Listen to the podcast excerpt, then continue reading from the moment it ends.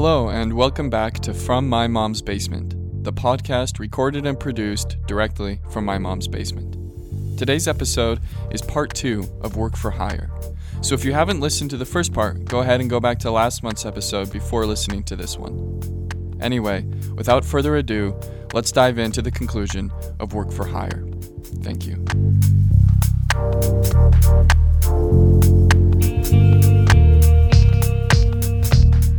2 The driver shifted in his seat. His body language telegraphed some kind of uncomfortability. Mr. Dagger noticed this and frowned.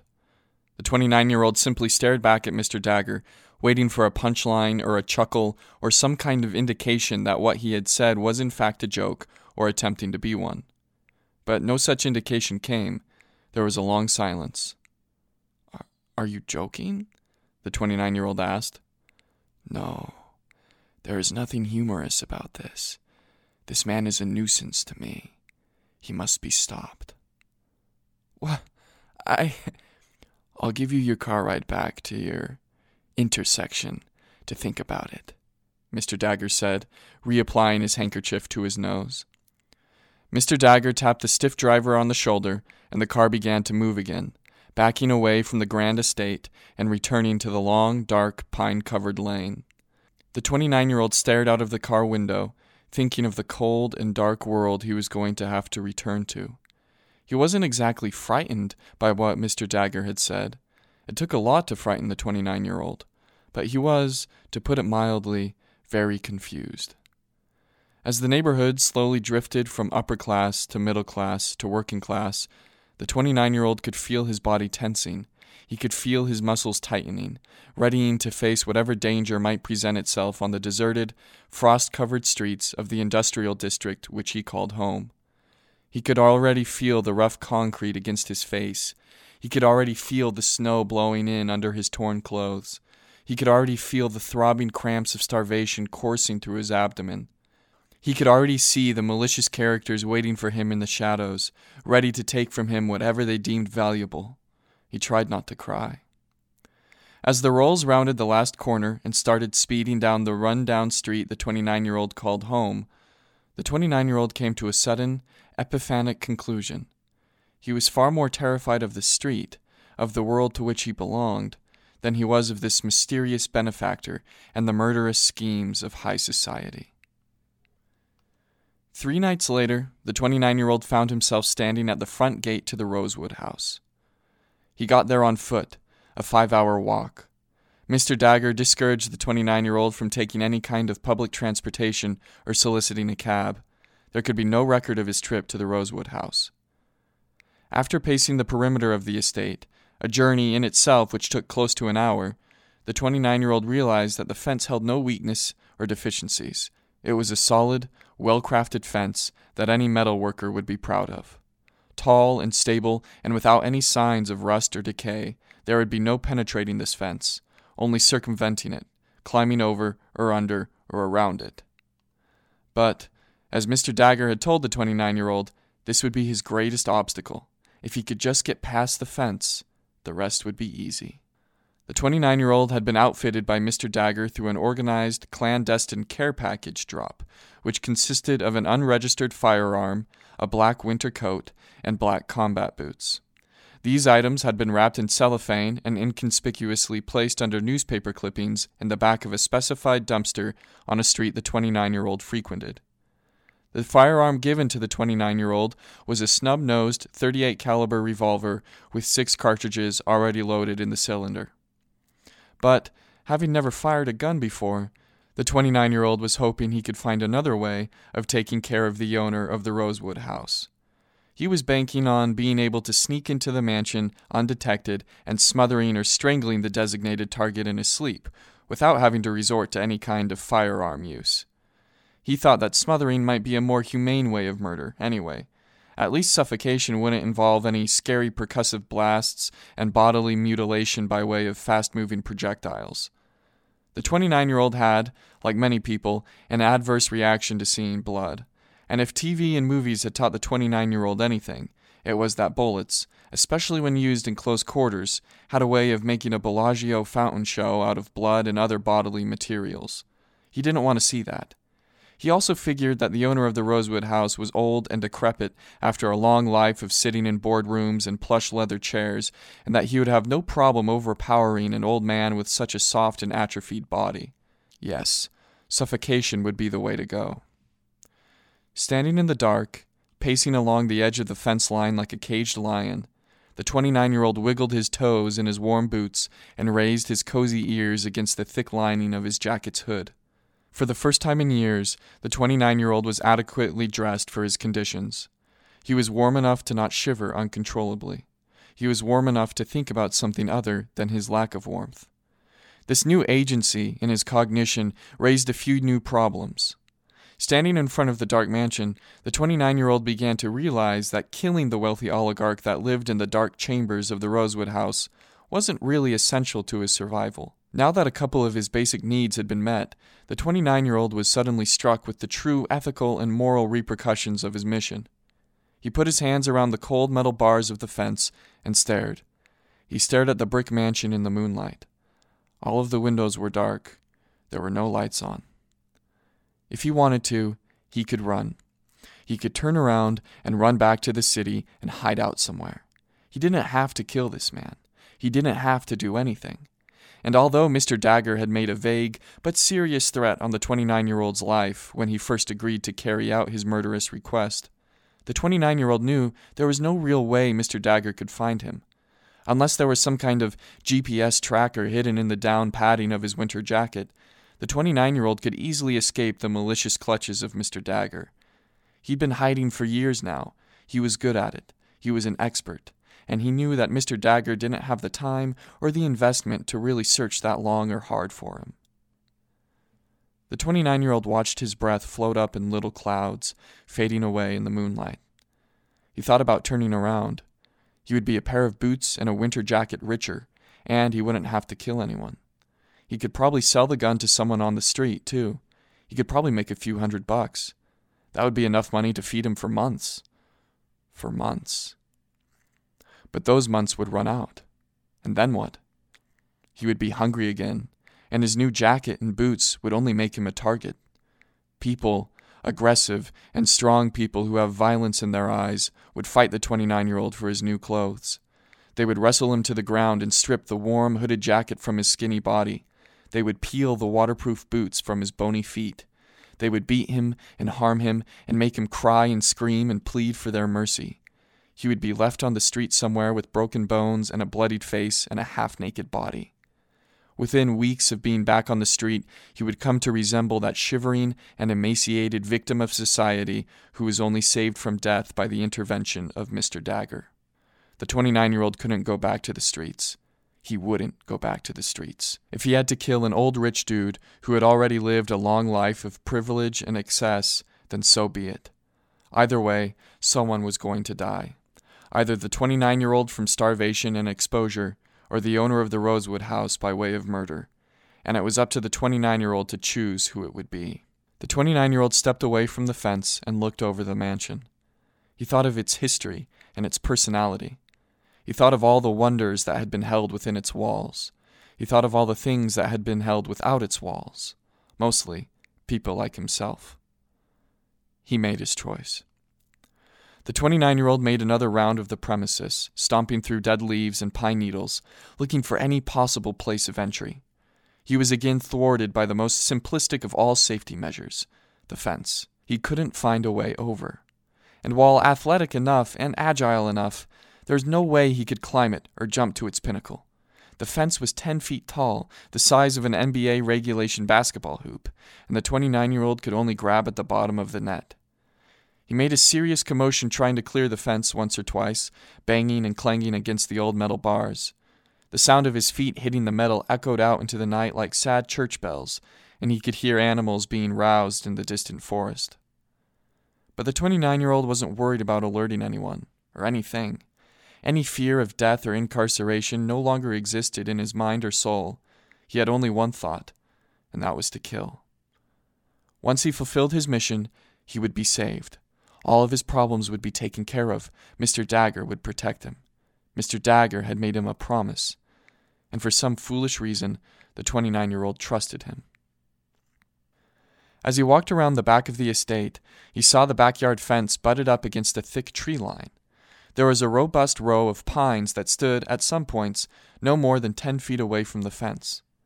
As the 29 year old inspected this obviously man made row of pine trees, he spied a pine with a thick trunk and long, sturdy limbs, some of which stretched out towards the Rosewood house fence. One branch in particular almost tickled the top of the fence, gently waving over top of it in the night wind. It was perfect. The 29 year old put his cold hands against the wrinkled bark of the pine tree in question, and then reached up to the branch nearest the ground. He needed only to stand on his tippy toes to reach it. Once he had a hold of this branch, he pulled himself up onto it, straddling the thick branch between his legs. Once he was sure of his placement on this branch, he repeated the process until he was sitting on the branch that would deliver him to the other side of the fence. He would have to be careful negotiating the branch. It stretched out far and grew thin at its end. If he wasn't careful, he would slip, or worse, the branch could snap without his expecting it. His plan was fairly straightforward. He would scoot to the end of the branch and then, like a high diver, springboard off the branch and sail over the Rosewood house fence. The fall would hurt. The 29 year old knew that. Coming from above the fence, he would have no real way to brace his 12 foot fall. But once he was over the fence, everything else would be money in the bank. Smooth sailing. When the 29 year old arrived at the designated branch, he scooted himself to the very edge and held himself there for a moment. He could feel the arm of the tree bending slightly from his weight. Then, slowly, one by one, he brought his feet on top of the branch like it was some kind of precarious skateboard. And then, without hesitation, the 29 year old jumped. His flight path was smooth and fast, meaning he fell like an anvil to the ground. He landed hands first, but his arms buckled from the force of his impact and his head slammed against the cold ground. The wind was knocked out of him, and his 38 revolver slipped out of his waistband and skidded across the manicured lawn with a metallic scraping noise. The 29 year old laid on the ground, unmoving, for about 30 seconds. He gasped for air quietly and took a quick inventory of his body, making sure he hadn't sustained any serious injuries. His head throbbed, and his hands were numb, and he could hardly catch his breath, but he was okay. He made it over okay. No bones were broken, at least. Once he could breathe again, the 29 year old stood up and collected his pistol, wiping some dirt from along its short barrel. Now, the only thing that lay between him and the mansion was the preposterously large lawn, which was twinkling with a shiny film of frost. It looked like a lake of silver. His boots made soft crunching sounds as he walked over the frozen grass. Shallow imprints were made after each step in the icy lawn, showing, in perfect detail, the 29 year old's path from the fence towards the mansion. As the 29 year old drew near to the house, he realized that he didn't have the slightest clue as to where the owner of the mansion would be sleeping. Trying to find his target would be like looking for a single person in an empty hotel or office building. And once a window was broken or a lock picked, once he was inside the Rosewood house, every second would be precious. He wouldn't have time to run aimlessly around a 62,000 square foot mansion looking for an old man to murder. He needed to be quick and clean, but as he approached the stone steps that led from the lawn to the sprawling back porch of the house, the 29 year old was beginning to realize that this enterprise would be anything but quick and clean. As he climbed the stone steps towards the house, the 29 year old pulled the pistol from his waistband and held it up close to his chest with both hands, something he'd seen cops do in old crime dramas. His hands were shaking. The gun wiggled and made quiet creaking noises in his wet palms.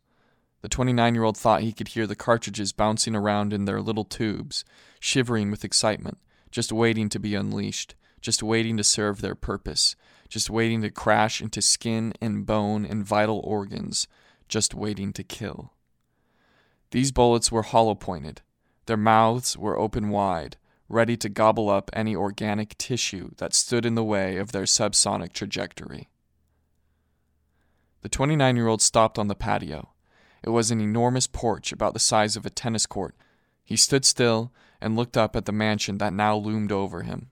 He was standing at its very base now, and the dark windows and ornate architecture hung over him like an imposing turn of the century tidal wave, ready to swallow him up with all of its lavishness and unparalleled magnitude. The actual scale of the mansion was now dawning on the 29 year old. The house, which had always been impressive to the 29 year old, had existed in a kind of fantasy world to him. Without context or perspective, the house held a kind of amusement park quality, a kind of fakeness, as though it were some kind of large model or set piece for a movie. But now, standing right up against its intricate facade, Gregory could see that this manor was not a two dimensional optical illusion, but that it was even more detailed and ornate and impressive than he could have imagined. Rows of windows spread out in all directions, each pane being considerably taller than the 29 year old himself, and decorated by a small frieze that was hewn out of stone marble. Each frieze seemed to depict a scene from antiquity, things like Hercules and Theseus, etc. The back entrance of the house, or should I say, one of the back entrances, the one closest to the 29 year old, was a pair of French doors that stood at least 12 feet in height and 5 feet in width. Their combined width being 10 feet wide, these doors, when left open, made a large breezeway that could be left open wide during the summer months, creating a kind of open air atmosphere.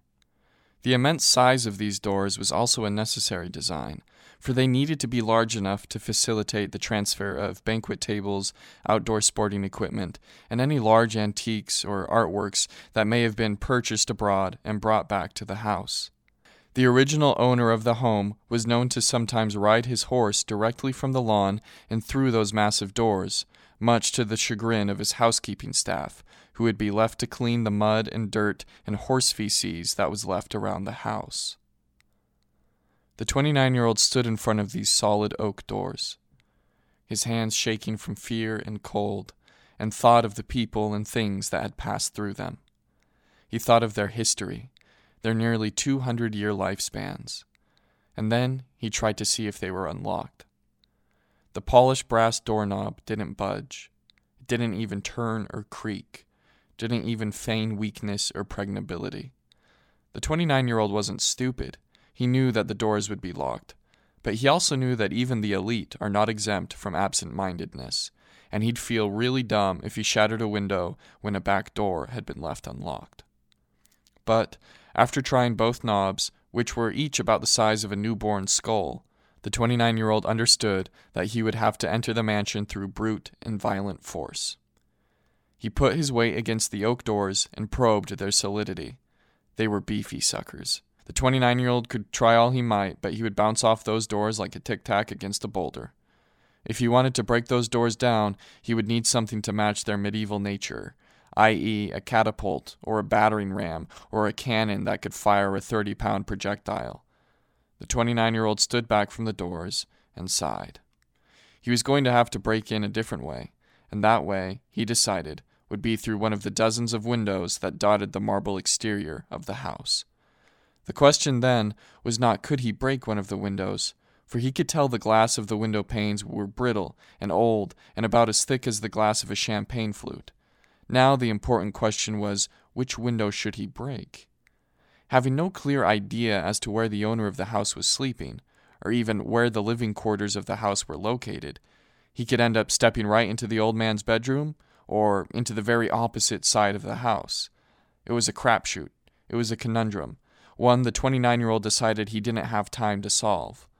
Sure, he could sit on the patio and use deducement and logic and trigonometry and knowledge of architectural patterns to zero in on the location of the master bedroom. But the 29 year old was freezing and terrified and wanted to get this horror show on the road. So he decided to do the very next best thing break through the window closest to him. Directly flanking the awesome oaken doors were two low lying windows that stood no more than two feet from the ground. These windows were long and skinny, roughly the width and height of a man, the panes of which were not entirely transparent, but tinctured in a milky brown color, a phenomenon the 29 year old could only guess was a result of old age. This only encouraged the 29 year old. He thought any window antiquated enough to be hewed by time would have to be easy to shatter. It would have to be, right? Flipping his pistol around, the 29 year old held his gun by the cold metal barrel, with the wooden handle curving out from his clenched fist. This would be his glass breaking device. Rudimentary, sure, but able to get the job done.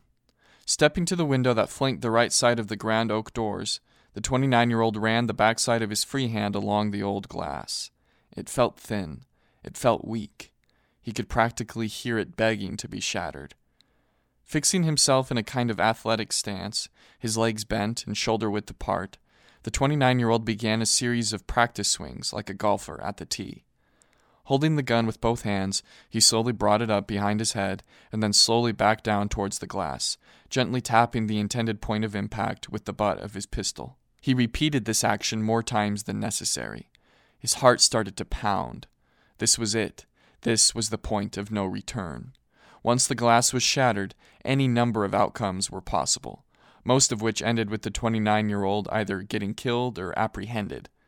The improbable outcome, in which the 29 year old successfully completed his objective and escaped without notice or harm, was one amongst thousands of other less than desirable ones. For all the 29 year old knew, the entire local police force was already on its way, a SWAT team readying to tackle and restrain him in plastic zip ties. He started to breathe faster. Cold sweat made his grip on the pistol slippery and unsure. He felt a nervous shiver creep up his back, and he kept on practice swinging, over and over and over again. Tears welled in his eyes as the gravity of his task began to weigh on him. How did he end up here? What was he doing here? He brought the pistol above his head one more time and paused. He waited there for some kind of intervention, whether from God or himself, he mm-hmm. didn't know. He waited to see if something would alter his course, take him off his path. The cold winter wind blew, his jacket rippled, his ratty beard waved, and some dead leaves scraped along the patio floor. He let go a deep breath, let go of care, let go of worry, let go of everything, and brought the pistol down hard against the window. There was a quick crack, but no shatter. Long, jagged lines branched out in the glass like the thick arteries of an icy vascular system. There was a white circular dimple in the glass where the 29 year old whacked it, but no breakthrough had been made. The glass still held its shape. The 29 year old looked around. Had anyone heard that? Was anyone coming for him? The night was still silent, but for the wind. The 29 year old repositioned himself and tried to break the glass again. There was a louder crack this time, a rich, percussive sound that held serious consequences. More pieces of the window splintered and fractured, and then one large iceberg looking piece near the bottom of the window, something about the size of a microwave, came free from its bond with the rest of the glass and fell inwards towards the ancient hardwood flooring of the mansion. The 29 year old watched in horror as the serving plate sized sheet of glass belly flopped against the hardwood. There was a sharp smacking sound, and then the glittering whisper of hundreds of glass shards spreading themselves across the hardwood. The rest of the window remained in the form of long, jagged spikes that wrapped around the newly made hole like the teeth of a carnivore. This window was not modern, it was not tempered. The 29 year old was expecting, was hoping, for the entire window to come showering down in an avalanche of atomized glass particles. This was a common function of most modern windows to save people from severe lacerations. But alas, this window was made before the Gettysburg Address was delivered, so any kind of tempering was out of the question. Using the butt of his pistol, the 29 year old knocked away some of the remaining glass, creating a hole large enough for him to crouch through. He was now inside the mansion, his boots crunching over glass. The house was dark, nearly pitch black and it smelled like your grandmother's basement, a kind of rich, mildewy smell that is not entirely unpleasant, but, at the very least, very distinctive. The 29 year old thought there must have been some pockets of air in the mansion that had been trapped there for a 160 years. It made him crinkle his nose and stifle a cough. The first thing the 29 year old did was flip his gun around to its proper attack position, barrel facing outwards with his finger on the trigger. Looking around, he saw that he had bashed his way into what looked like a kind of grand ballroom, something straight out of the Titanic. In the kind of spectral moonlight, the 29 year old had a hard time making out shapes and colors, but he could still gather the sheer size of the room he was in. At one end of the room, there was a grand staircase that split off into two separate, smaller staircases at its top, and then, at its bottom, the two converged into one thoroughfare so large you could drive two minivans abreast up its red carpet. Inset in one of the walls was a stone fireplace so big it could have used a Californian redwood tree as firewood. And in the center of this room laid an oriental rug, roughly the square footage of an average American household's floor plan. The 29 year old brushed off any glass or dirt that clung to his jacket and stood silently, listening, thinking. Under any other circumstance, the 29 year old might have enjoyed a visit to see an American castle, to see how someone might utilize their private fortune, to see the kind of ridiculous but beautiful excesses America is known for. But under this circumstance, clutching a gun in his shaky hands and wandering around inside the dark and cavernous corridors of the mansion, ready to perform the most unforgivable of unforgivable acts, the 29 year old was anything but excited. After listening to the sighing and creaking of the old mansion as it slept in the cold night, the 29 year old decided no one had been alerted by his break in. And so, confident that his presence was unknown, he headed deeper into the house. Crossing the beautiful oriental rug, over which he tracked mud and grass and displaced some shards of glass, the 29 year old came to the grand staircase. Thinking that the owner of the house probably had his rooms on the upper floors of the mansion, the 29 year old ascended the stairs, keeping his 38 out at the ready. The stairs moaned and sighed and yelped as he stepped over their old and weary faces. He could feel the wooden stairs bend and rock under his boots. There was even a warped depression in the center of the stairs from the weight of the countless people who had traversed over them during their long lifespan. The 29 year old could feel the memory of these people. He could feel their high heels and their shiny loafers and their gowns and dresses and three piece suits. When the staircase diverged, the 29 year old decided to charge up the leftward side.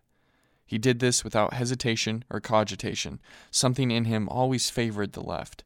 It was a superstitious habit, something he had picked up in grade school and never outgrew. But like any man caught in what could be a life or death scenario, the 29 year old was relying heavily on superstition and luck to see him through his perilous endeavor. Unfortunately for the 29 year old, he chose wrong. Perhaps if he had left superstition behind, he would have survived the night. The top of the staircase spit the 29 year old out into a long and narrow corridor, and it was pitch black. The only word that could possibly describe the darkness of this corridor would be subterranean, or maybe deep sea esque. The 29 year old couldn't even see the end of his pistol as he held it out in front of him. It was a thick, soupy kind of darkness. The 29 year old thought he could feel the blackness filling his lungs like water. Before moving forward, the 29 year old reached out with his arms in all directions and felt stone walls about an arm length away from him on either side. He knew then that he must be in some kind of hallway, a passageway that could lead him into somewhere a little less dark, hopefully. He would have to use the walls to guide him. Holding his gun with his right hand and pressing his left palm against the cold stone wall, he began to walk down the pitch black corridor. His nose was filled with the earthy, mineral smell of stone, and the 29 year old's olfactory system sent him back to when he was a child, playing around in the cellar at his grandparents' house. The cellar was all concrete. It was cold and dark and filled with shelving that housed dusty jars and tools. The 29 year old would hide in that cellar, hide and think of his parents. But that was an old memory now, one distorted and fogged by time. His grandparents wouldn't keep him long, and he'd be shipped off somewhere else, and the memory of that cold and dark place would fade, only to reemerge when least expected. The 29 year old's boots clapped against the stone floor. After a time, he picked his feet up on their tippy toes and moved forward, not unlike Elmer Fudd in a Looney Tunes episode, holding his gun out and walking with an exaggerated emphasis placed on his stealth, his head bouncing up and down as he moved from foot to foot. As the 29 year old snuck further into this corridor, his eyes, by small degrees, began to acclimate to the murky blackness. The general geometry of the corridors started to present itself. He could see that the hall was tall and arched in a kind of Gothic style, sloping into a curved point at its apex. There were various wooden end tables standing along the walls, which were decorated with antiques and ornaments from faraway lands. The 29 year old was amazed he hadn't knocked anything over in the dark. He also began to see the dark outlines of doors perforating the stone walls further down the corridor. This looked promising. These doors could lead to bedrooms, and these bedrooms could lead to the man he was instructed to kill. He moved down the hall towards these doors, slowing his pace to a crawl, moving as if in slow motion. If these doors really did lead to his target, he couldn't risk arousing anyone. He couldn't risk making any kind of sound. By the time he reached the first of the many doors, his eyes were almost completely adjusted to the dark. He could see with the feline precision of a nighttime predator stalking its prey. And, indeed, that's exactly what he was a predator, a killer, a stalker. His hand lost its place on the stone wall and bumped up against the wooden door jamb of a wide, dark wood door. In the flat, grayish light of the 29 year old's acclimated vision, there was little detail. But he could still see the slight glint of a doorknob sitting at waist height and protruding from the dark mass of the door. In a quick but measured action, the 29 year old twisted the knob and found, unlike the brassy knobs out back, that this doorknob gave way and released itself from the door jamb. Pushing slowly, the 29 year old opened the door to whatever was on the other side. The door made a soft creak and moan, but nothing the 29 year old thought loud enough to alert anyone nearby. It was a sad, quiet noise, like the last bit of air leaving a dying man's lungs. When the 29 year old saw the door was opened wide enough for him to squeeze inside, he dropped his hands to his sides and wiggled through the gap. The 29 year old saw a window, and then the lights came on. The light was blinding, and the 29 year old winced and closed his eyes. A voice, old and rugged, came from behind him. Drop your gun. The 29 year old did just that. He threw his hands in the air, and his 38 clunked against the floor with a heavy thud. Turn around, the voice said. After acclimating to such a dark environment, the 29 year old's eyes burned under the harsh light. Trying to open them made his head throb. It was like he had just been hit with a flashbang grenade. He stumbled as he turned around. His eyes were still closed, and he kept his hands above his head. He could feel the presence of someone in the doorway. He could feel the eyes of someone digging into him. The 29 year old opened his eyes.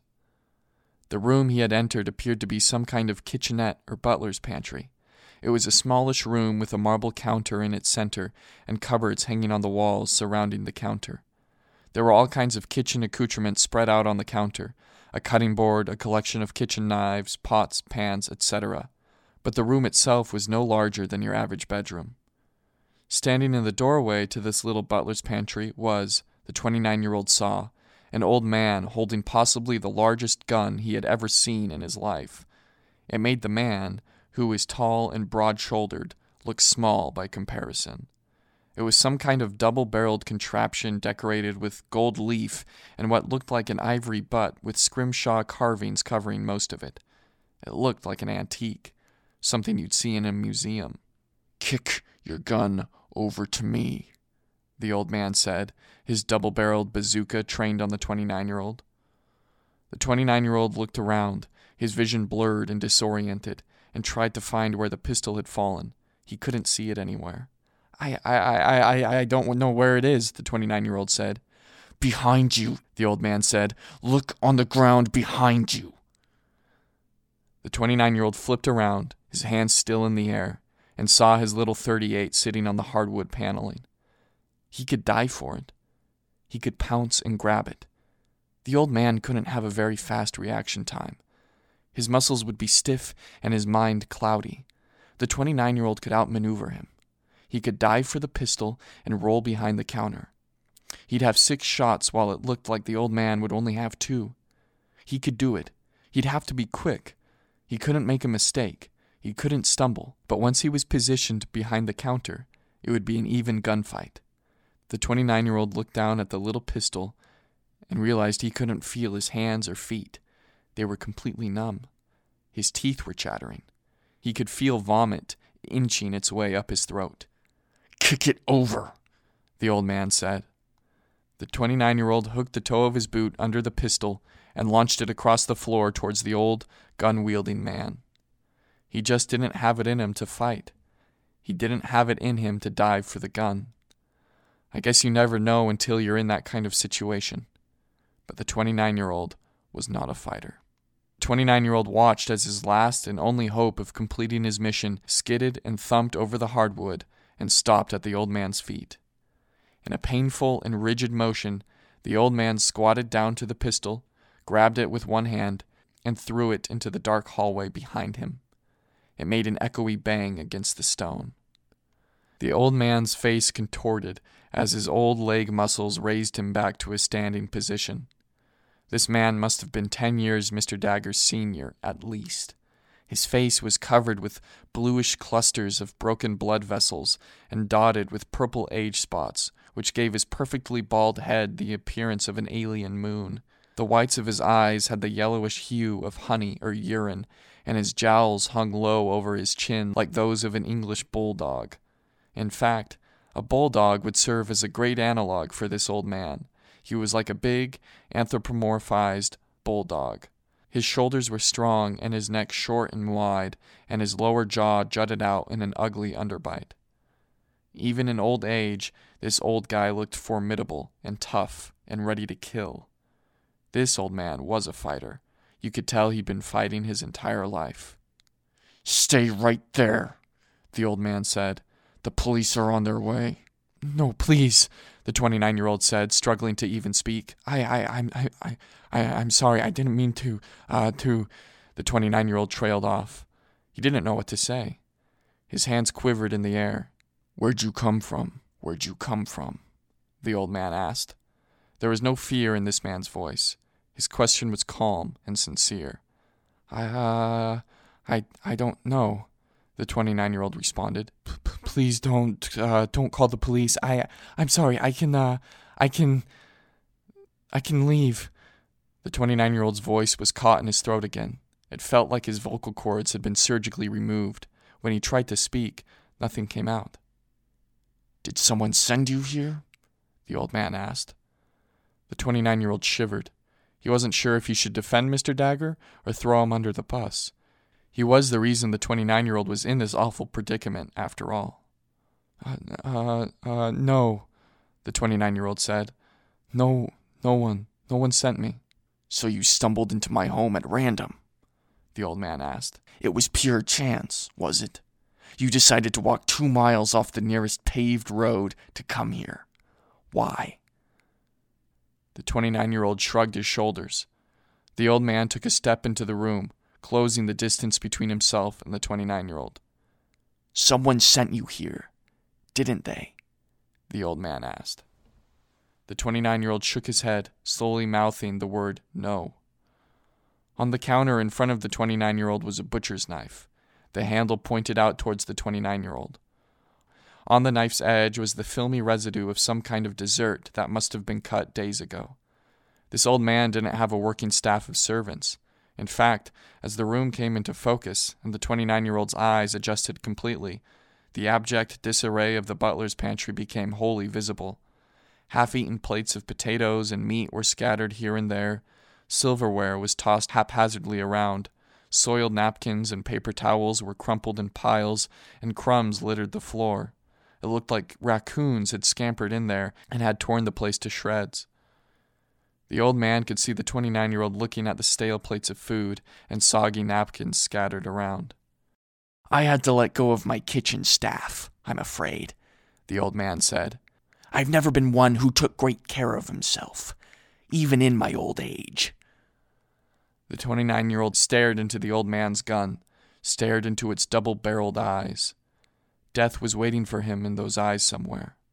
All the old man had to do was contract his arthritic pointer finger, and the 29 year old would be gone in a flash of gunpowder and lead. I suppose we might have that in common, huh? The old man asked.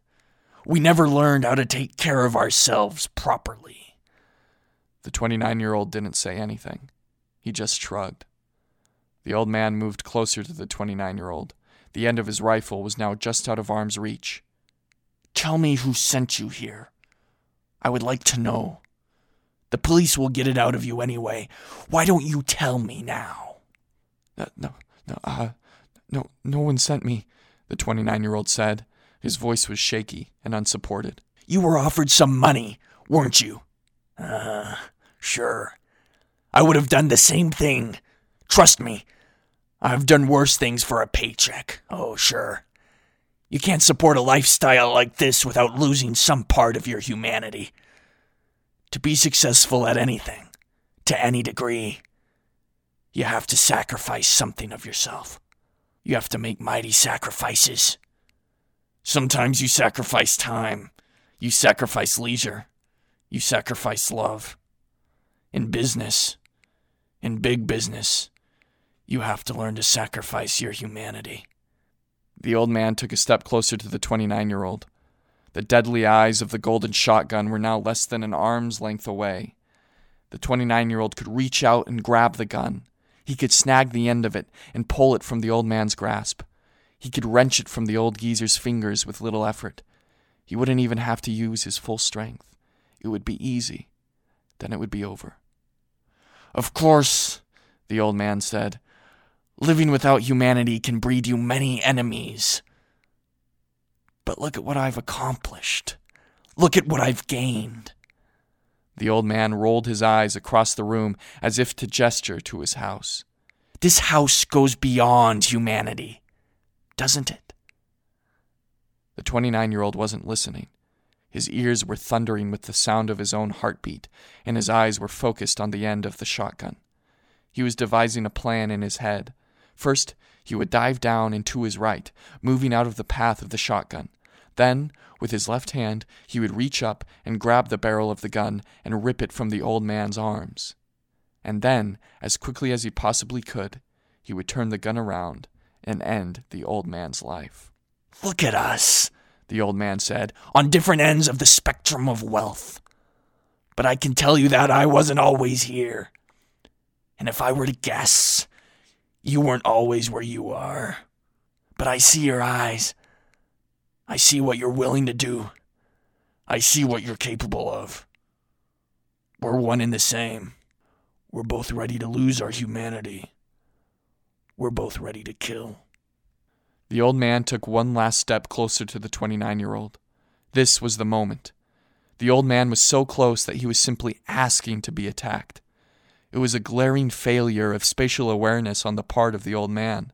In a flash, the 29 year old dove to the ground just as he planned, down and to the right. He executed this evasive tactic expertly, landing low on the floor and leaving the old man reeling. Then, without looking, the 29 year old reached up and grabbed the double barreled shotgun. But, in his haste, the 29 year old didn't see that his left hand had landed on the exact end of the gun, his palm covering the dark eyes of the shotgun. And as the 29 year old pulled the gun down towards him, a shot rang out. His hearing immediately disappeared and was replaced with a high pitched ringing. He felt warm fluid splash up against his cheeks and soak his jacket and his left hand felt completely numb. With his eyes closed and his body falling into shock, the 29 year old continued to pull down on the gun. But as he opened his eyes, he saw the old man standing over him, a smile on his face, and his gun moving freely in his hands. The 29 year old looked to see why his left hand was no longer performing properly. It was gone. His entire left hand was missing, nothing was there. His ulna and radius bones were protruding from the meat of his forearm like broken and frayed twigs, their white and bloody ends shattered and chipped as though they were what remained of tree limbs that had been torn from their trunk. Blood spurted out of his open forearm with each one of his shallow heartbeats. He watched the blood drizzle onto the old man's pants. There was no pain, however, only adrenaline and shock. The 29 year old looked on the floor for his missing hand but it was nowhere to be seen. There was only blood and small fragments of flesh. Some of these organic fragments had glued themselves onto the walls and cupboards. The gunshot had not just taken his hand off, it had obliterated it. I was waiting for you to do that, the old man said. I was waiting for you to get cocky. This gun took down an elephant in East Africa. You believe that? They don't even make the ammunition for this thing anymore. It's not cost effective. The rounds are too big. The old man's voice sounded haunting and distant in the 29 year old's ringing ears and shock addled mind. He was falling into unconsciousness. The last thing the 29 year old saw was the old man standing over him, the eyes of the shotgun looking directly into his face. Goodbye, the old man said.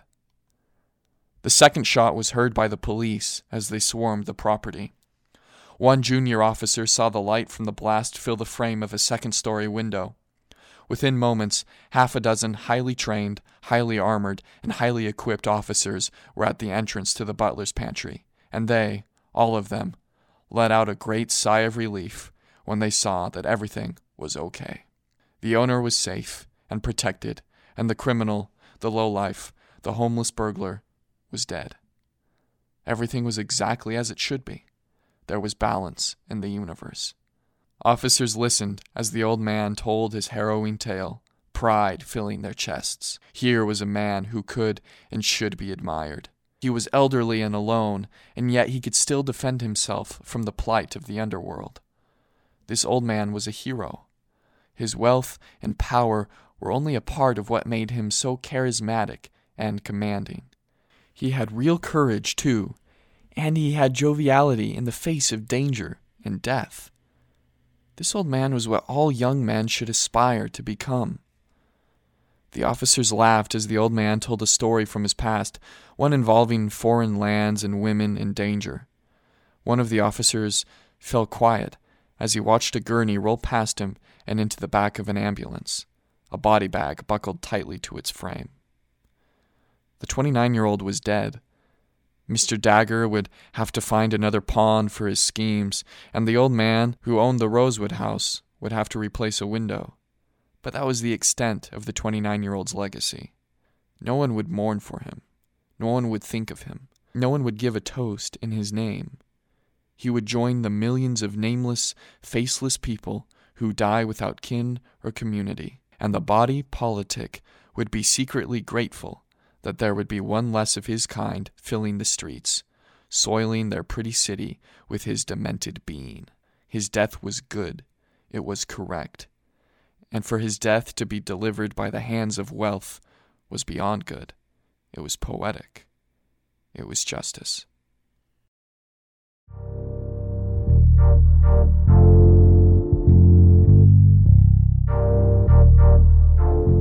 That was the conclusion to Work for Hire. Um, this story was fun to make. It's actually novella length, it's around 16,000 words. The novella is about 17,000 words, so just about novella length. I had fun writing a, a longer story, and I hope you enjoyed it. This podcast was written, edited, produced, and read by myself, with the music being by Kevin MacLeod. Thank you all for listening.